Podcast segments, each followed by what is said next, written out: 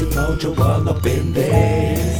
Be keeping it real, you know it. International house of mojo. You best be listening to our show. Yeah. Mojo, mojo, mojo, mojo, mojo, mojo, mojo. Hello, everybody. I'm Jason, and I'll be getting up five times during this recording to refill my coffee. And I'm joined with, or joined by Remy, Hello, hello. Zarin, Hello. and LT, who you may also know as Lucas Tones. Hello, it's me. I'm back again for a special return guest appearance. That's right, for the second episode of what have we called this? People with unrelated accents. That sounds about right. Yeah. The series where we get together at irregular and unscheduled inter- uh, intervals to talk about whatever we feel like, which last time was uh, Escape from Monkey Island, and this time will be Loom. I don't think there's supposed to be a conscious pattern with this series, but we kind of have one so far, which is that we're doing the, the black sheep of the LucasArts catalog, which I guess under the idea that it's um, a richer vein for discussion. Yeah, I suppose so. Yeah, although I would say I don't consider Loom a, a black sheep in the same way as Escape from Monkey Island, though. I mean, I know what you're saying, but I just wanted to just to clarify that.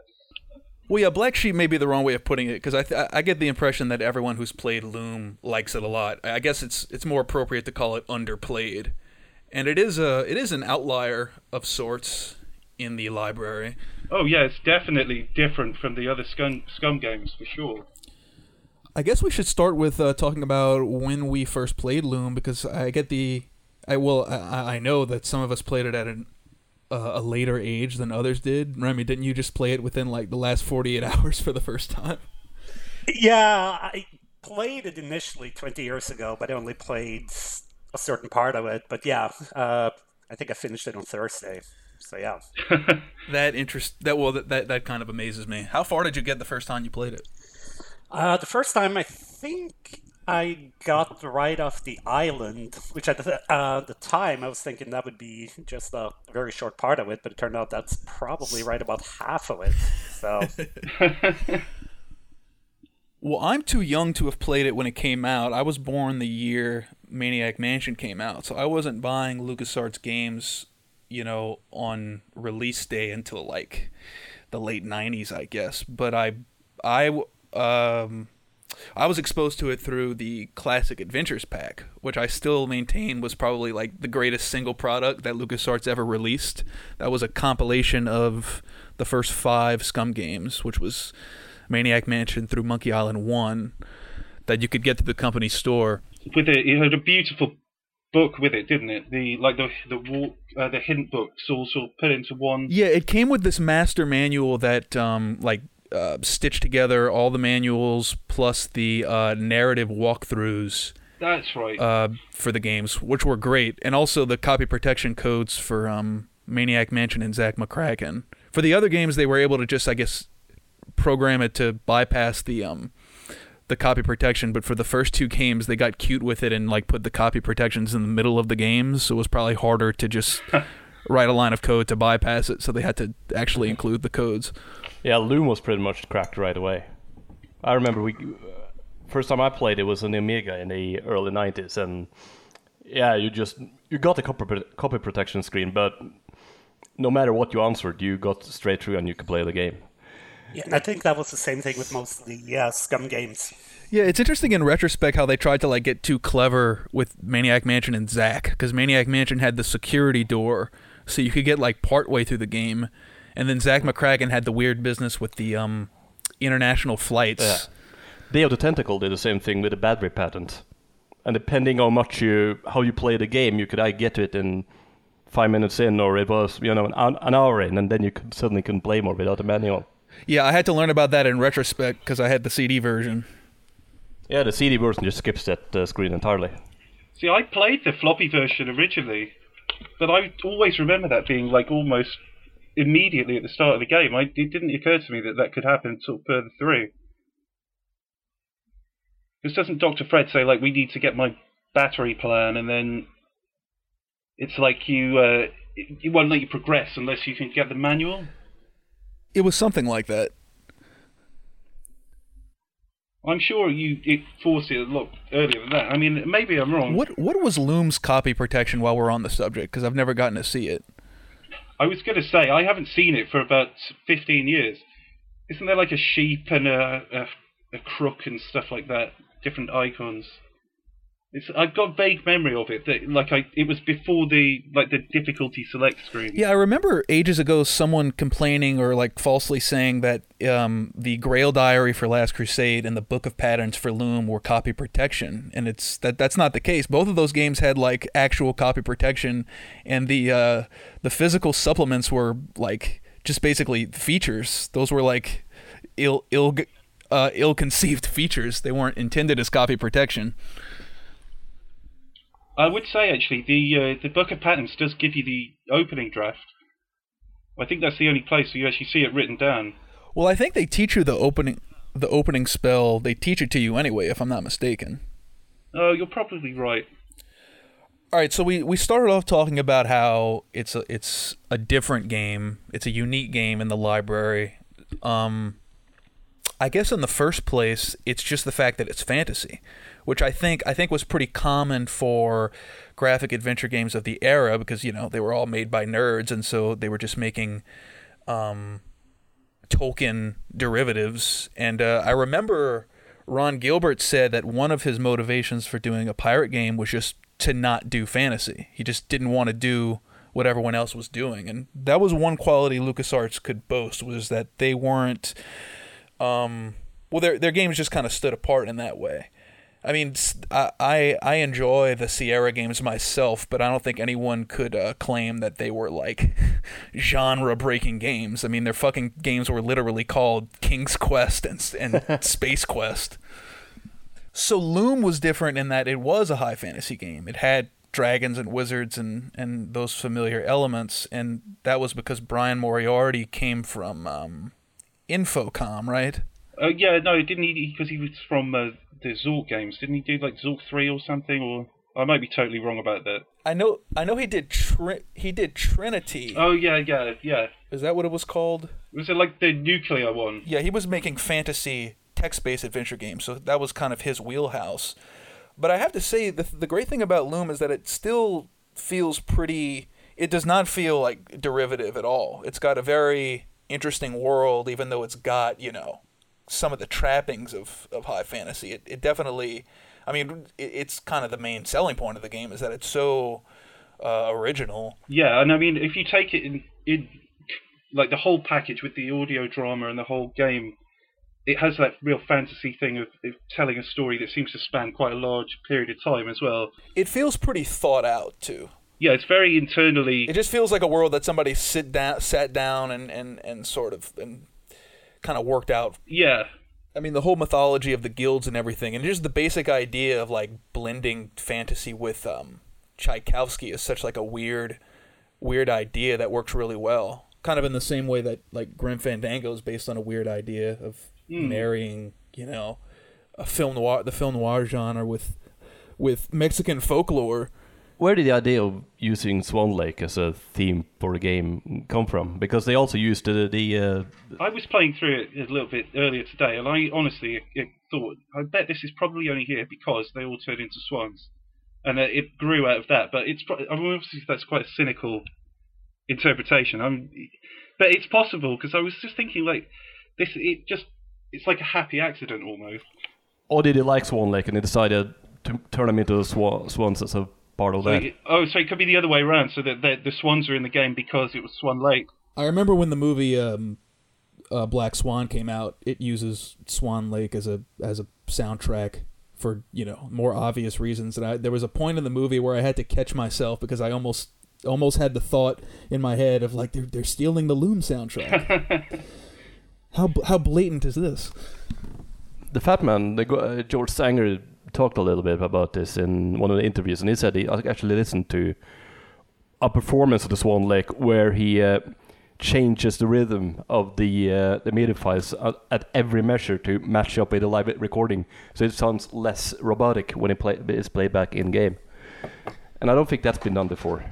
It sounds like there was a lot of painstaking work going on on the audio side and also on the visual side because one of the claim. It, it really pushes the uh, MT32 because it uses almost all the tracks on it, and that wasn't really a normal thing to do back then because you had AdLib with much fewer uh, tracks that you could use at the same time. And and the graphics, I mean, have to be put into context too, because even though it's only, I, I think it's only a 16 color game, the original version, but it just doesn't look that way because of all the the hocus pocus they came up with for the the dithering effects. They really mined um, a lot out of their limitations with that game. It's unbelievably good, isn't it? I think it's one of the better looking uh, EGA games, certainly, especially the first Loom Island, because they only really used um, shades of blue and black. It looks a bit worse when you get into uh, daylight in the uh, the Crystalgard. It's, it's, it's yeah, it's still amazing what they could do with only 16 colors at the time. Well, I was what I was going to say was it actually felt like when I was looking at it in the context of when it came out that it's probably relatively speaking, got the highest production values out of all the LucasArts games uh, because the artwork is unbelievable on every screen. Um, and it's got all the extra stuff. Obviously, like they recorded the the backstory in terms of the audio drama and that kind of thing. And none of the other games really had any kind of stuff, you know, that expansive amount of stuff that went into it. Because every single element of Loom, every little small animation is sort of bespoke. Um, and it, maybe because it's such a shorter game, but well, the game was also made during. I, I guess we could call this version two of the SCUMM engine. Version one being the one that powered Maniac Mansion and Zak. You know, when those games came out, they were a huge, you know, revolution or whatever you want to call it uh, in terms of gameplay. But people forget that Sierra still had the edge, even still with regard to the artwork. They were kind of still superior. Mm they were superior rivals in terms of on the art and animation side, and it was with the second version of the engine that LucasArts started to up the ante. I mean, you could see it with Last Crusade, Loom, and Monkey Island. You know that they had really good animations in it. Um, I don't think Maniac Mansion and Zak McKracken really have much animation at all. I mean, the characters walk around, their mouths open and close. You might have a grandfather clock ticking in the background, but it was those um, those next three games that really kind of started to flex that muscle, and Loom was definitely you know in the middle of that. Yeah, when when you talk about Loom, uh, the uh, audio drama and speech of it, uh, let's uh, let's just make it clear right now that Loom was the first LucasArts adventure game with speech, mm. and not Day of the Tentacle, like Tim Schafer creeps claiming. Well, Loom is kind of well. At some point, we have to talk about the various versions of Loom, um, but isn't it true though that it's a little bit ambiguous with Loom because technically the CD version was developed by Mindscape? Probably, but at the same time, I would assume most people would think that. I mean, it's a LucasArts game. At that point, I mean, it doesn't really matter who made the voice version of it. So I, th- I think it's probably right to say that that is the first uh, voiceover uh, LucasArts game or Lucasfilm games, I guess, at that point. Yeah, and Fate of Atlantis was released after it, and Day of the Tentacle like a month or two after. So it's not the first one, no matter how you look at it. But I think there was a there were two games, weren't there? There was the Loom and Secret Monkey Island had those sort of software toolworks CD releases in the really big fat boxes, um, and obviously the Monkey Island version just had CD CD audio tracks.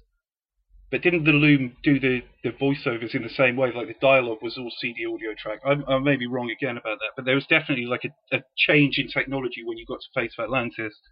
They used to obviously switched over to the monster sound files. Yeah, Loom runs on the uh, same uh, Loom, the BJ version runs on the same, almost the same version as the Secret of Monkey Island, which only supported uh, CD audio. Uh, and and how, it does. How long after how long after the original release was the CD-ROM version of Loom, wasn't it? Well, didn't it come out significantly later? Ninety-two. Two years later, yeah. That's interesting because the audio drama came out with the original release, and so I guess two years later they went back and re-wrangled the the voice cast to participate in the uh, the recorded version of the game. They sounded like the same people, but I don't think there's uh, complete credit for who did the voices in the game. Well, since we're on the subject, um, the CD version of Loom is kind of worth talking about because it's so. It, it's well, first of all, I say that the only definitive version of the game is the um the original EGA one. I mean, I think all the versions of Loom are, are worth playing in, in, in a way that most ports of games are not necessarily worth tracking down. I think Loom is unique in that just like there's they, they all have interesting advantages and disadvantages. And in the case of the uh, CD-ROM version of Loom, with regard to the audio side, they were just kind of it came out too early. Um, Mm. they used CD audio, which made the samples, which made the, the, the sound fidelity superior, ironically, I think, to like any other LucasArts adventure game with, with recorded dialogue. But the price they paid for that was that um, they didn't have music. It wasn't it that the voices and the music always came at the same time. They were they, they couldn't they couldn't have background Yeah. music while other characters were talking. Yeah, but that's a limitation of the CD audio engine in that you you can really only play one CD audio track at a time. And if it's CD audio, then there's obviously a hard limit as well, isn't there? Like 74 minutes or whatever. Like that's all you've got. Then Yeah, the, the thing though is that I only use about 50 minutes on the CD, and the game itself took about five six minutes of audio. So they could have put more. They could have made the dialogue longer. They didn't need to cut it down. Mm. I think the atmosphere of the game takes a hit as a result, though, because even though the original game is not wall to wall music, it just feels awkward when like the game is totally silent until a cutscene, because that's the only time that the, the CD version can can play audio. And then um, another consequence was that the animators struggled to uh, preserve the character close-ups because the lip syncing was kind of beyond their reach with the technology of the time. So for the most part, they had to cut all the character close-ups. Didn't someone find in the resource files of the CD version like Loom sucks in one of the uh, the elders' faces? Isn't that? yeah, on the VGA. Yeah. And also the frame, you can see a few like discarded frames of animations from their attempts to do the animation that just didn't work out. Yeah, because uh, you, you do. They did keep more of the close-ups, I think, in the FM Towns version because it has no speech. So the F, so the VGA versions of those close-ups existed. Yeah, the FM Towns version is faithful to the original in terms of the, uh, well, the, in terms of the script and the uh, the close-ups. It's just in 256 colors. But the uh, C- CD audio is the CD audio is uh, really weird. It it has two versions of each tune, and the second one is well, it, they just changed the instruments around at random. It But the weirdest part of the CD version is that the whole game is rewritten.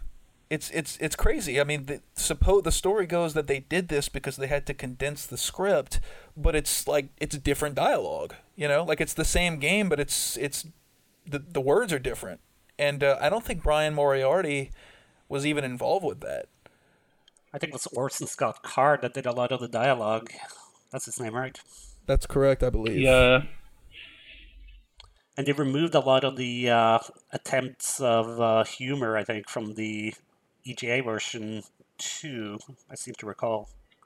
To be fair, there are some pretty um, strange attempts at humour in that EGA version because doesn't like Bishop Mandible after he before he's about to die make some joke about changing his stationery or something? Yeah, yeah. People people point to it as like the first serious. It's like, oh, I'm now I'm going to be the ruler of the universe. Right, right. People point to it as being the, the first serious LucasArts game, but I mean, it it did, it did still have humor in it. Kind of like a wicked sense of humor. It, it was it was humorous in the way that like Flannery O'Connor is humorous or something. It's way more like graphic, as we for sure, in terms of it's it's a more mature kind of feeling throughout the game. So it certainly could get away with humour if it if it wanted to get away with it.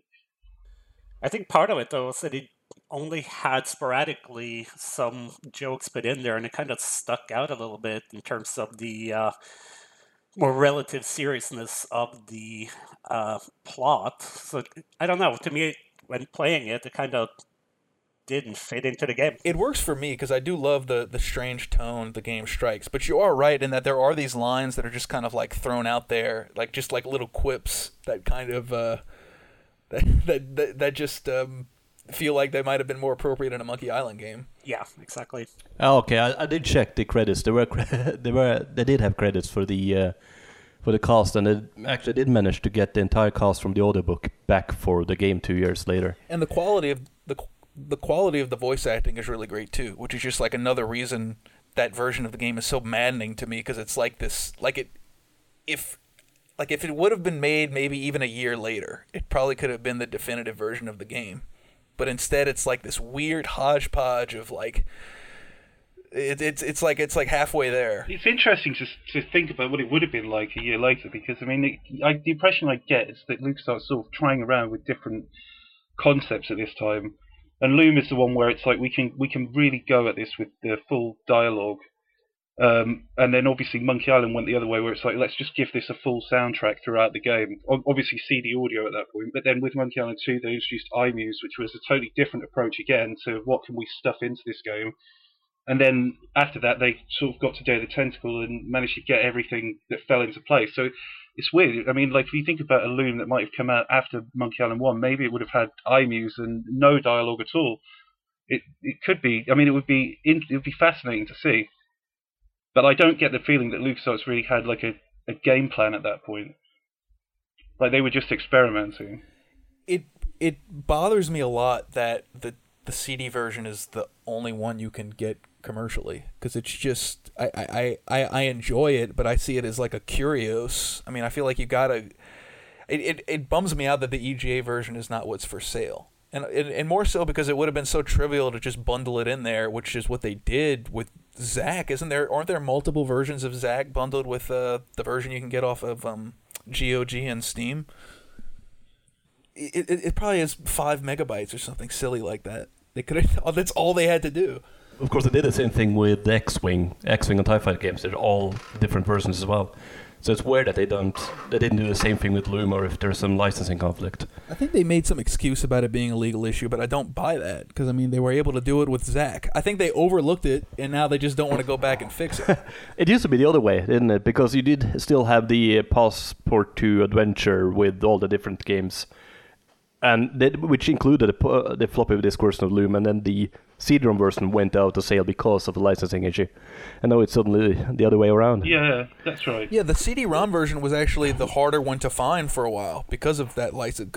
And didn't that have something to do with the fact that Mindscape developed it? I think it, they published it, and it became because the first one I got was an OEM version of the game, which I think had a Mindscape. I think they they sold it with other hardware or something like that, and so Well, it would make sense that there could be some legal issues with Mindscape because they went bankrupt pretty uh, abruptly, from what I can remember. I could be talking complete bullshit at this point, but Well, Remy, you played the EGA version, right? We I think we browbeat you into doing so. Yes, indeed. Um, and I mean, I don't love the game as some some people do, but I think it's too bad that if you go to GOG and you download the game, that you get the VGA version because it is. I mean, they have upgraded graphics, technically speaking, but I think a lot of it doesn't feel as good as far as the atmosphere goes compared to the EGA version. Uh, I would agree that even though the EGA version is lacking some stuff like voices, it's still probably the ultimate version of it. Uh, it has more of a LucasArts feel to it, in my opinion, while the uh, VGA version with upgraded graphics almost feels more like one of the Sierra conversions from the time. And the game does have really good atmosphere. I mean, even playing it now, I still I still get drawn into it. It's just so it's difficult to describe it. It's just it's just a, um, a very unique game. It, it, you can't really compare it to anything else. It always stood out as special. They totally created a world, which is really, really impressive. And yeah, I think some of that kind of got lost in the conversion, in the upgraded version. Yeah, the guild structure of it really gives each area you go to. It's like um, with the islands in Monkey Island. You go to these different guilds, and they've all got a totally different aesthetic, and you know the whole the whole area is a different place, and you can you can tell which one is which just you know straight away when you see them. Yeah, it's just too bad that they didn't get fleshed out a little bit more. I mean, it is a short game, like we mentioned before, and I suppose there would have been reasons for that. Um, I don't know that Moriarty has been talking about that he was talking about do, or thinking about doing two sequels before designing this game, and then he said it was something they thought about after the fact. But I will say, I will say it does feel like there is a lot more to the world. Like you get the impression that you're seeing a tiny sliver of a of a fully realized world. They they they definitely successfully make you feel like there's more there. No, I agree, and I mean that's great. I think that's uh, perfectly fine. I just, you know, wish that it was fleshed out just a little bit more. But if they had done more sequels, like they were talking about Forge or whatever, then I don't know. Maybe that would have filled out the blanks that I kind of felt that was missing. Now, Forge is an interesting point because I believe that was worked on prior to Brian Moriarty leaving. If I if I have the version of the story he told correct in my head, he had kind of the basic idea for the sequel or sequels, but didn't want to do them because he was too exhausted or whatever. So he went off and worked on an ill-fated young Indiana Jones game, which would have been at Lucas Learning, which was like physically a separate building. So while he was in a different building, some other folks began designing Forge, and then it, you know, the the plug got pulled for one reason or another.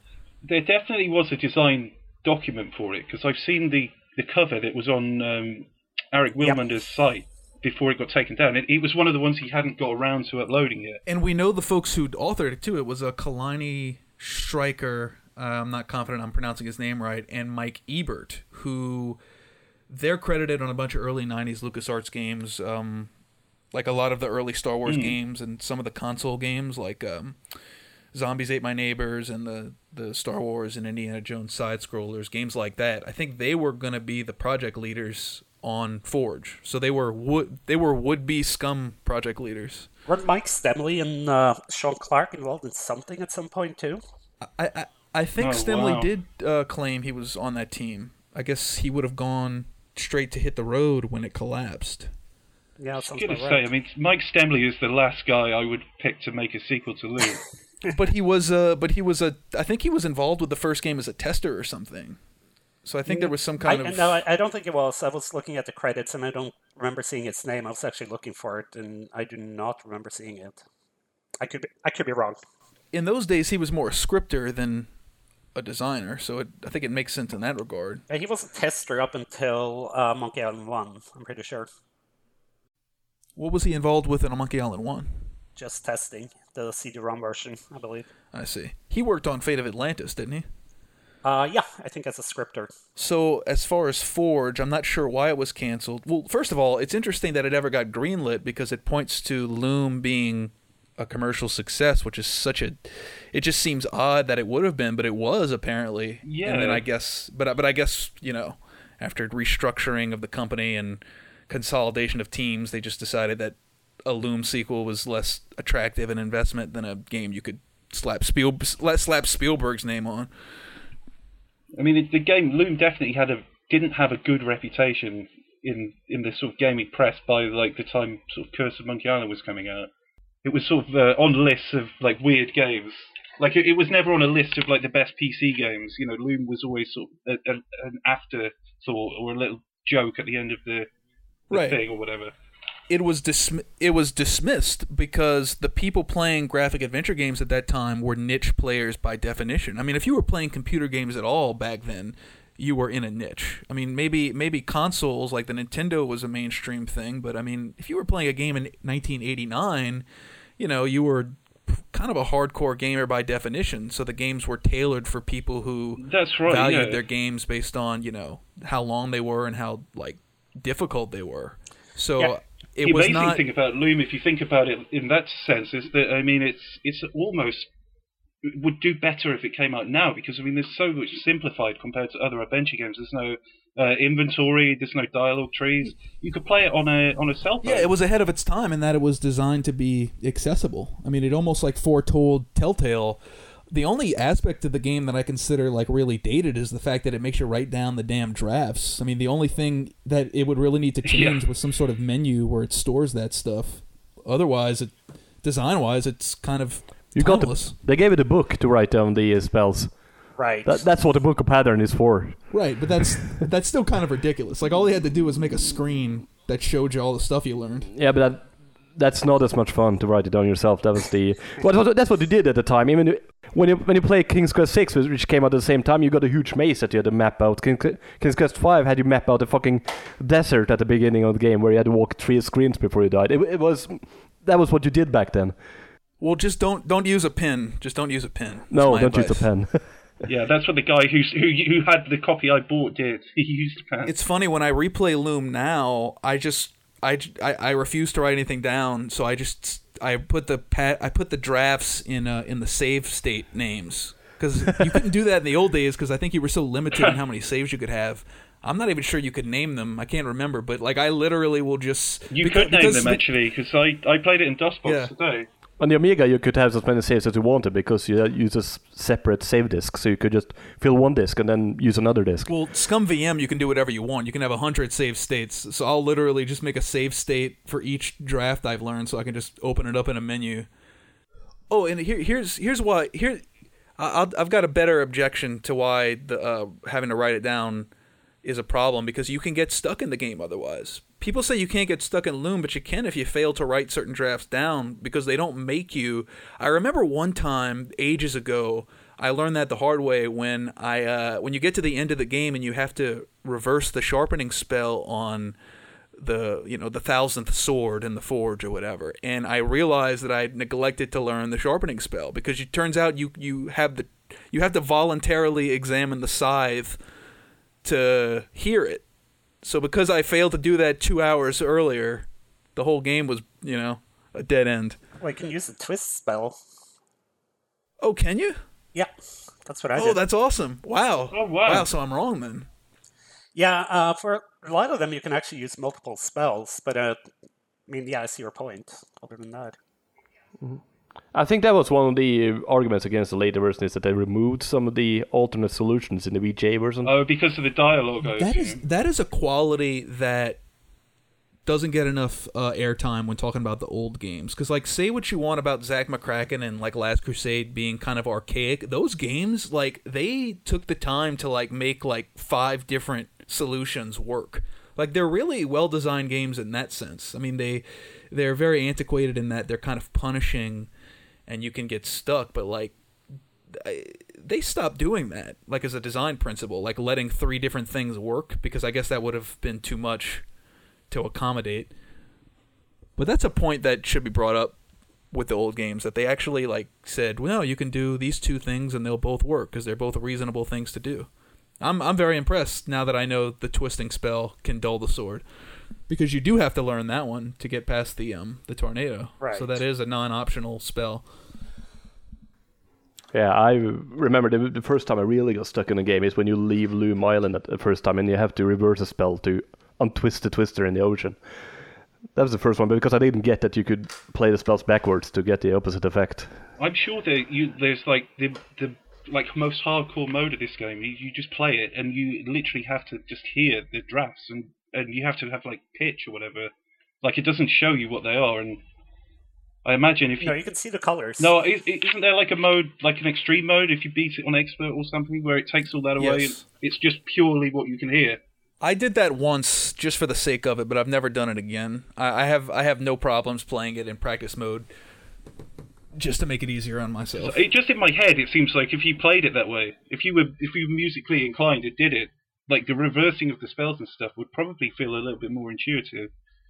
Because I, I was the same the first time I played it. You, I, I forget what gets taken away with each difficulty level, but like in, in practice mode, you get the the notes, the bar, the color. I, I don't remember what gets removed in standard mode. Maybe the uh, maybe they don't show the, the actual letters. I, I forget. Now in the original version, expert mode uh, was advertised as uh, containing an extra animation, but this is another thing that's gotten like confused over the years because I think they removed that in the CD version, but maybe didn't remove the reference in the manual or something like that. But basically, in expert mode in the original game, you get to see Cob's death, which you don't in the other modes. Oh really? Yeah. Huh. But I, I actually like the uh, I actually like the censored version better, where they cut away because I think it's more dramatic. But uh, it's like a nice little animation where he gets just like sucked into Bobbin's head. Uh, but they show it, I think, in the CD version, no matter what. I don't think there's multiple um, incarnations of that scene in the CD version. I think they just show it. They show the animation. Yeah, it's only in the EGA version though. In the VGA version, you get to see the access scene no matter which difficulty you play that. Right. If you fail at the copy protection at the beginning of the game, you can't leave Loom Island because you can't get the F note. Ah, Oh, that's that's interesting. Uh, I another thing that gets that got lost um, with ScummVM. Um, well, first of all, you lose the original save load screens, which is too bad. Um, but the earlier games, there were these artificial, uh, locks on your ability to save after a certain point. In Maniac Mansion, you can't save when you reach Dr. Fred's lab. I feel I feel like I'm, we might have talked about this last time, but I'll, I'll repeat it. Like you can't save when you hit Dr. Fred's lab. It gives you this message saying something to the effect of like you know the meteor has controlled your computer. And then in Last Crusade, same thing. Once you reach the Grail Temple, it says you can't save at this point. Um, but of course, ScummVM lets you save anywhere you want. I played it in uh, DOSBox though, and I didn't. I must. I didn't see that come up. Um, I I didn't save it. I must admit after a certain point because I knew there was no need to do so. But I'd be interested to see that because I've never really tried to do that in any it, like running in this kind of original um, interpreter. It is weird, like these tiny, tiny little stupid things that get lost um, with the original interpreters. It is. I mean, well, just the, like you say, you were talking about. I get nostalgic just for seeing this, like the save and load screens. I like uh, seeing the original uh, game paused or like pressing Control and V and seeing the version come up and stuff. Yeah. And I know you can still do that in the ScummVM, but it's just like there's something powerful about seeing it in the original layout and color scheme. in Maniac Mansion, you get that image of the uh, the tentacle band, and uh, and then you get your limited eight slots of saves, where I don't think you can even give them a name. Well, I totally forgotten that you could name them in in uh, Loom because um, when I loaded it up and saved, the, did the first save, I already had a save in there that I'd forgotten about. Um, and it had it was full of swear words, and I was just like, it just made me. It was hilarious to me that the game was it was like now loading piece of shit or whatever, and I'm like, oh wow, I could make the LucasArts games say these words. it's totally forgotten. I don't do it myself, but I definitely I definitely get playing the games in DOSBox just to just to experience it like as if it was on, as if it was the original interpreter. It's, yeah, it's just hard nostalgia for me. That's that's all it is. Well, I can get over losing the save screens, but um, I can't play like the Monkey Island 2 classic mode in the special edition. I just it's just they they fucked it up. No, that's it's the music is wrong. Yeah. It's just like it's so it's such a basic mistake that they were so pleased with their new soundtrack that that, like it's almost like no one even listened to the original one. They just recorded it, exported it, and put it in the game. Vertical scrolling is cut out. Oh yeah, of Some course. lines are altered. Are there any uh, dynamic lines in Monkey Island 2? I remember Monkey Island 1 had a dynamic line of Scott where you, he said how many pieces of eight he had left. Oh yeah, Oh yeah, that's right. You can do that in Monkey Island 2 by polishing the guy's uh, peg leg. so to speak. All right. I think it cuts out like if you need a certain amount of money, you take technically you could do that like ten thousand times or whatever. And I think he runs out of money just before you get to the point where you would have uh, sort of cheated your way around the puzzle. I know we're getting into the weeds here, not talking about Loom, but I do wonder sometimes how many people have gotten stuck in Monkey Island 1 because they fed all of their money into the grog machine one after the other. Yeah, I, I'd never even thought to do that. I'm gonna guess zero. So okay, so Remy, you you might have the most interesting perspective on this game because you played it so late. Um, first of all, how long did it take you to finish the game? I'm guessing about three and a half hours, something like Yeah. that. It's not bad. No, it's not bad. And I mean, yeah, it is what it is. A review by Remy. Yeah, it is what it is. No, I mean, you know, I mean, I get it. Yeah, it's short and whatever. That's fine. Um, but looking at it, yeah, somebody who really very recently played it, uh, you know, I get it. I can see why it's uh, kind of a cult game within the LucasArts adventure game uh, community. Uh, personally, I mean, looking at it now from probably a different perspective than a lot of people, yeah, I think it's good. I don't think it's something I would run back and play or anything like that. It's better than Zak McKracken, and it has great atmosphere, and it's a decent enough game. But it's not that challenging, and like I said, it's much as I like the world, I don't think it's fleshed out quite enough to be overly interesting to me, at least. But I, I know I'm in the minority as far as people who play that game. But at the same time, I think most people have played that game a long, long time ago too. And the problem too is if you haven't played it before and you want to buy it at this point, you are going to get the VGA version unless you find the EGA version in some other means, I guess. So did you play both versions? Yeah, I played part of the VGA version too. Um, didn't get all the way through it. But like I said, I prefer the EGA version. Like quite a well. Actually, uh, Roger put up a uh, poll on Twitter about which version is the ultimate version, and I think it's split pretty evenly. There was what it looked like. I, I understand I understand that because I can see people really enjoying the voice acting and also you know the argument for the FM Towns version would be that it's the best of both worlds. It's got it's it's faithful to the original games in terms of the script and everything else. It's just got the updated graphics. Um, but I just I have to give the edge to the original graphics out of for purity reasons. Although isn't aren't aren't they different VGA graphics than compared to the uh, the CD version? The uh, FM Towns has a limit of 120 colors or something like that instead of 256. That's, I think they had to do some changes to it to reduce the amount of colors in the backgrounds. So it's the same, but it's the same upgrade. It's just. I think they used the same graphics at the VGA, but they simplified and removed some gradients to reduce the colors. I see. Uh, I looked at the polls. We had 38 votes, and 32% uh, wanted PCVJ. Uh, another 32% liked FM Towns VGA, and 34% liked PCVJ, and then 2% on the other. I didn't know 38 people played Loom. That's impressive. And 34% wanted liked PCVJ. So it's pretty even. well, I mean, the solution is to make all three available, but uh, I'm not in charge of that. Yeah. I'm afraid.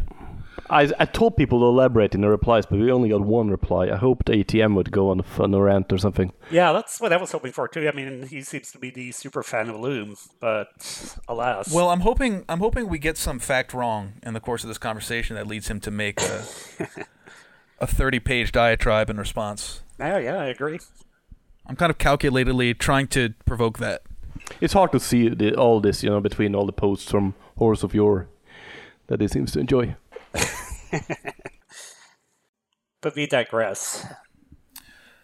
Uh, something that we posted about when it came out, but I what I what I want to you know reiterate and, and recommend everybody check out is um Brian Moriarty a few years ago did a postmortem which you can find on YouTube. It's like an hour long presentation about the making of Loom, and it's uh it's really really good. Um, it's got a lot of good info on it, and also he talks about. I think the most interesting thing is he talks about how he regrets not making the sequels.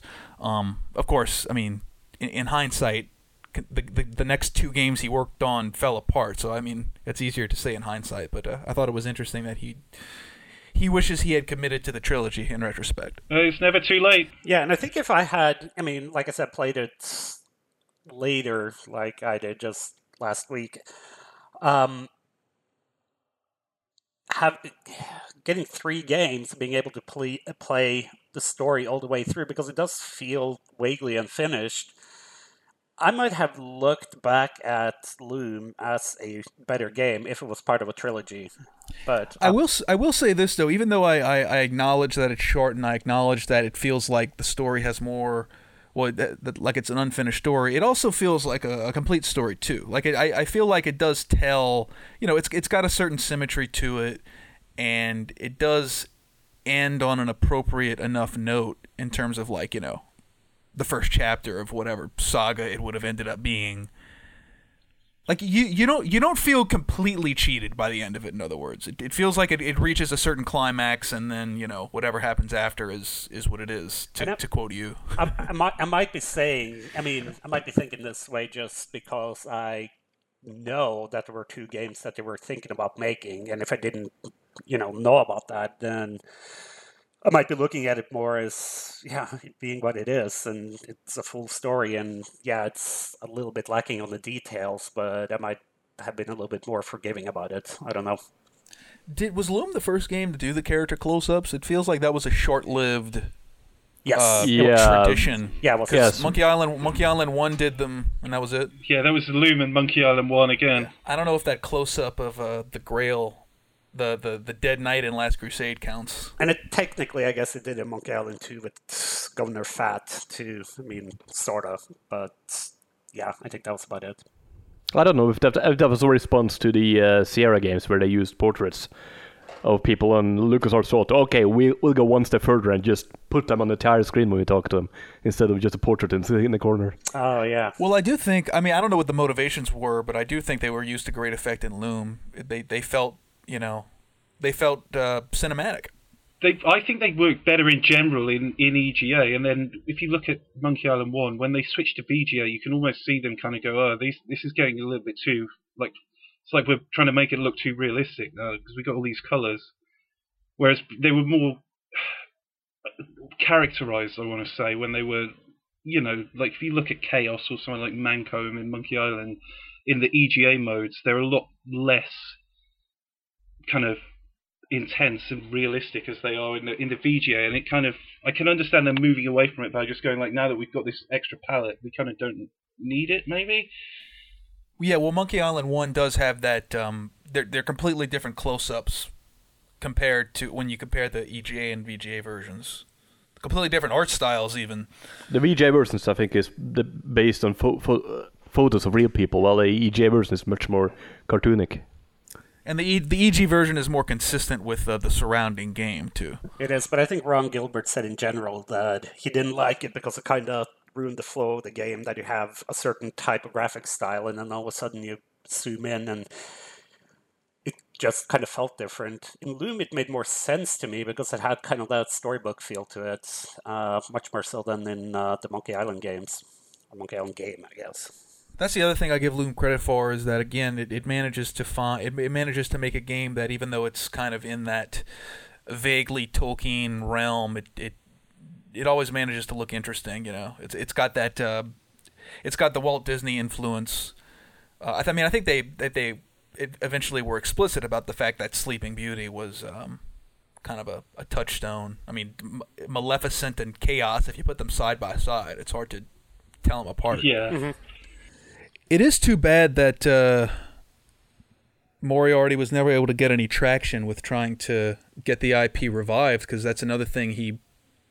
It's another. Um, I mean, he in during the post mortem, he just very openly puts it on the table that he's interested in picking the game up, but I guess they weren't were never able to uh, crack the legal nut, which is too bad because I mean, it's been done. Double Fine was able to get those licenses for their remasters. You'd think um, That's right, yeah. Moriarty would be able to do it the same way, but I guess not.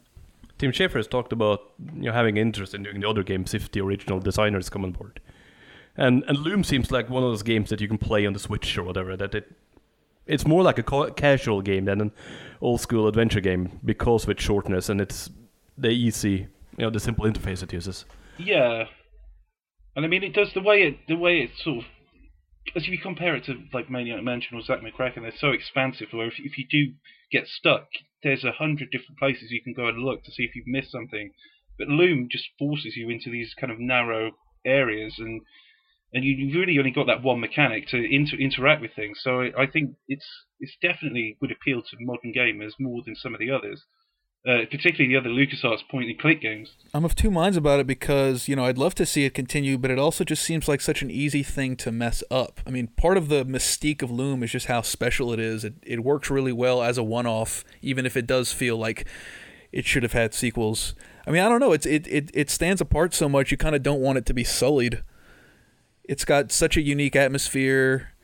I mean, it, there, there, there's a certain effect to the game that's just um, you can't compare it to anything else. It's it's really enchanting and almost almost numinous in a way. I would hate to see that messed up. It's the most fullest sort of Mark Ferrari experience you can get with LucasArts, which like um because it, it's it's all Mark Ferrari art, and I know you see his uh, kind of uh, influence in Monkey Island One, but it's not it's not all him, is it? Um, Mark Ferrari was, I think, I think he was the main fellow, but there was also, I mean, Steve Purcell did animations on that game. I mean, he did the famous animation of um, the bishop being decapitated, which uh, Moriarty tells a good anecdote about that. Him and Steve Purcell and Gary Winnick did the characters, and uh, Mark Ferrari, Steve Purcell, and Winnick and a guy called Ken Macklin did other a- animations. There were a lot of people working on the game. Yeah, I mean, it's the usual stable of great, great animators that they that were working on those earlier games. and it's interesting because all those guys worked on all that stuff, but I mean Brian Moriarty really, out of everyone who worked for LucasArts, really did the most with SCUMM, like the, away from how it was designed to be used. I think. Yeah, he brought a certain approach. I mean, he you can you can it just feels a little bit more literate. You you can uh, how do I put this? I mean, his text adventure background definitely is evident in Loom. And I think it's kind of part of why it feels a little bit different. Different in a good way, but it's certainly, I mean, it's, on one hand, it's very unmistakably a LucasArts game, but it's also, you know, unmistakably a little bit of a side trip compared to the rest of that kind of arc, you know? Like I say, in, in a lot of ways, it was ahead of its time. Just the idea of designing it to be accessible was something that really took another 10 years to be caught up with. I mean, now that's seen as um, this great um, virtue, but at the time it was like nobody wanted anything to do with it. A game that was easy and put the um, the story first as opposed to you know frustra- frustrating the player.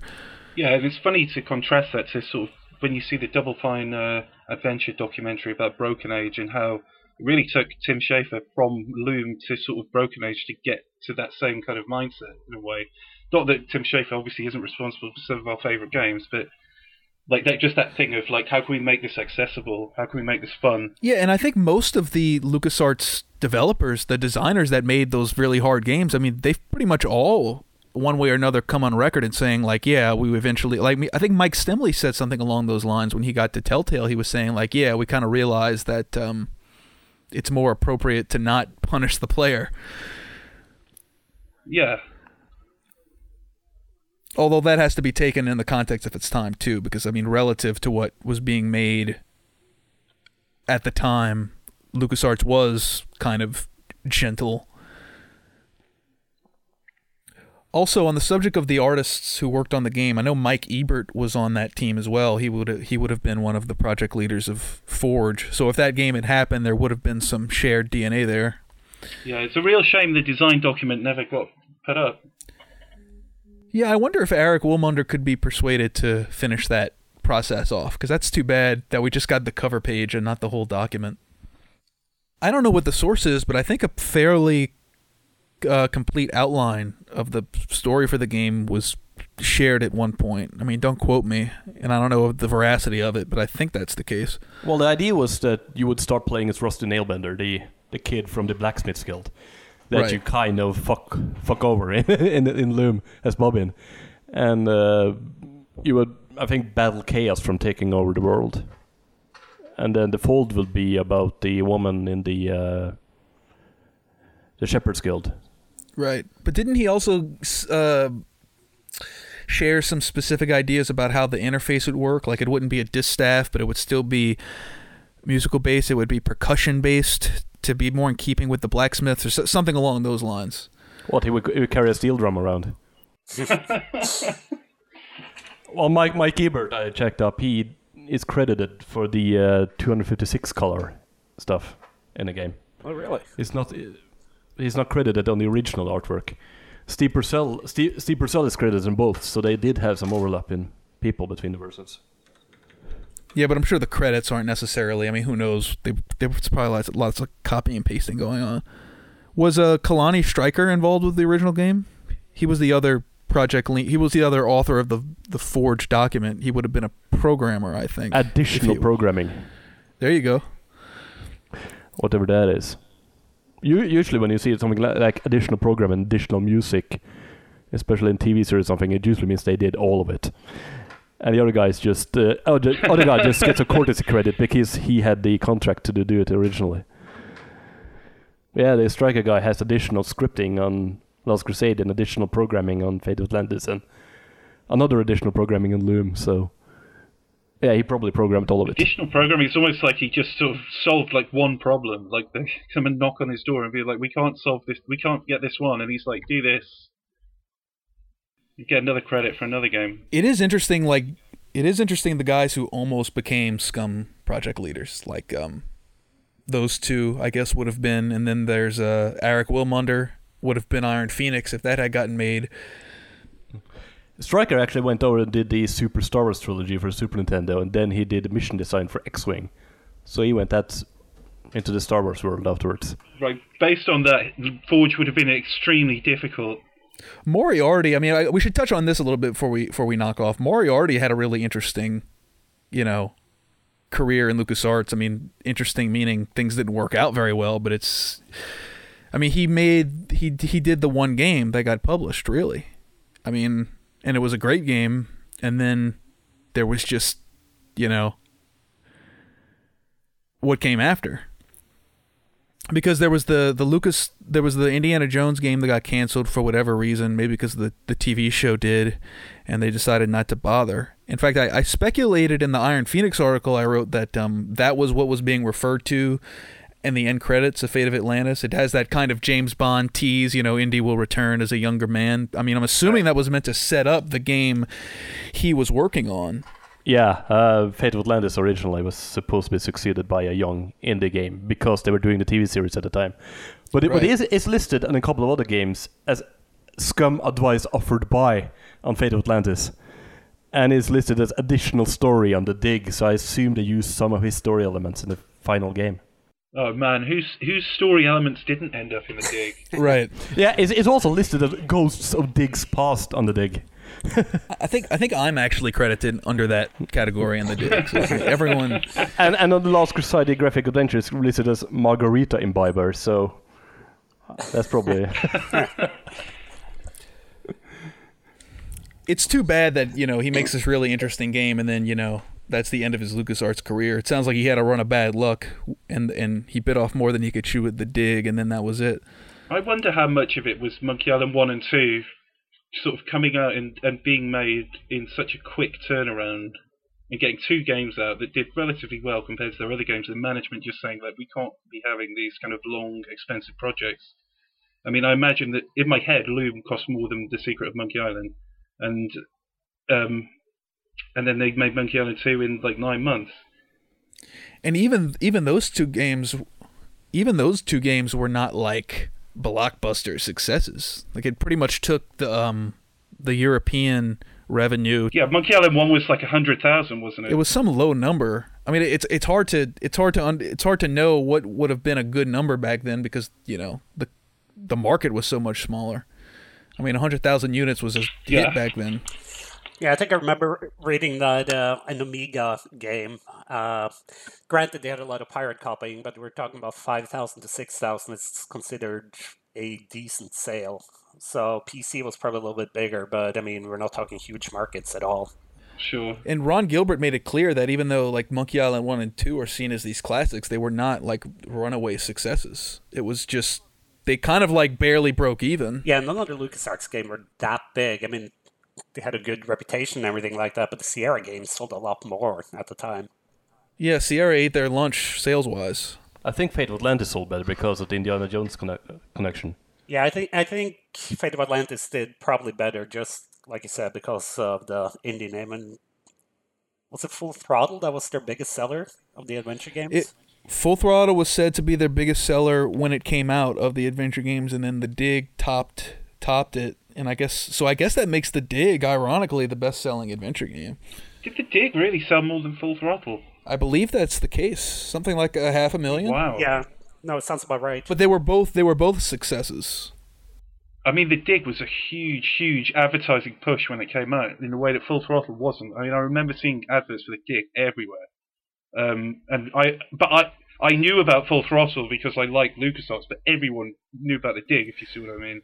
Yeah, they were really just flogging the Spielberg element of that. Although, I mean, Yeah, that's I, right. is there is it really possible that game turned a profit in terms of like having to make up for the nine years of development that was squandered on it? Well, that's a different question altogether, I guess. I'd be amazed if the Dig really did, over the course of its production, make a profit in the in the fullest sense. I mean, maybe I'm wrong. I I have no idea, but it just feels like it, it took too long to make.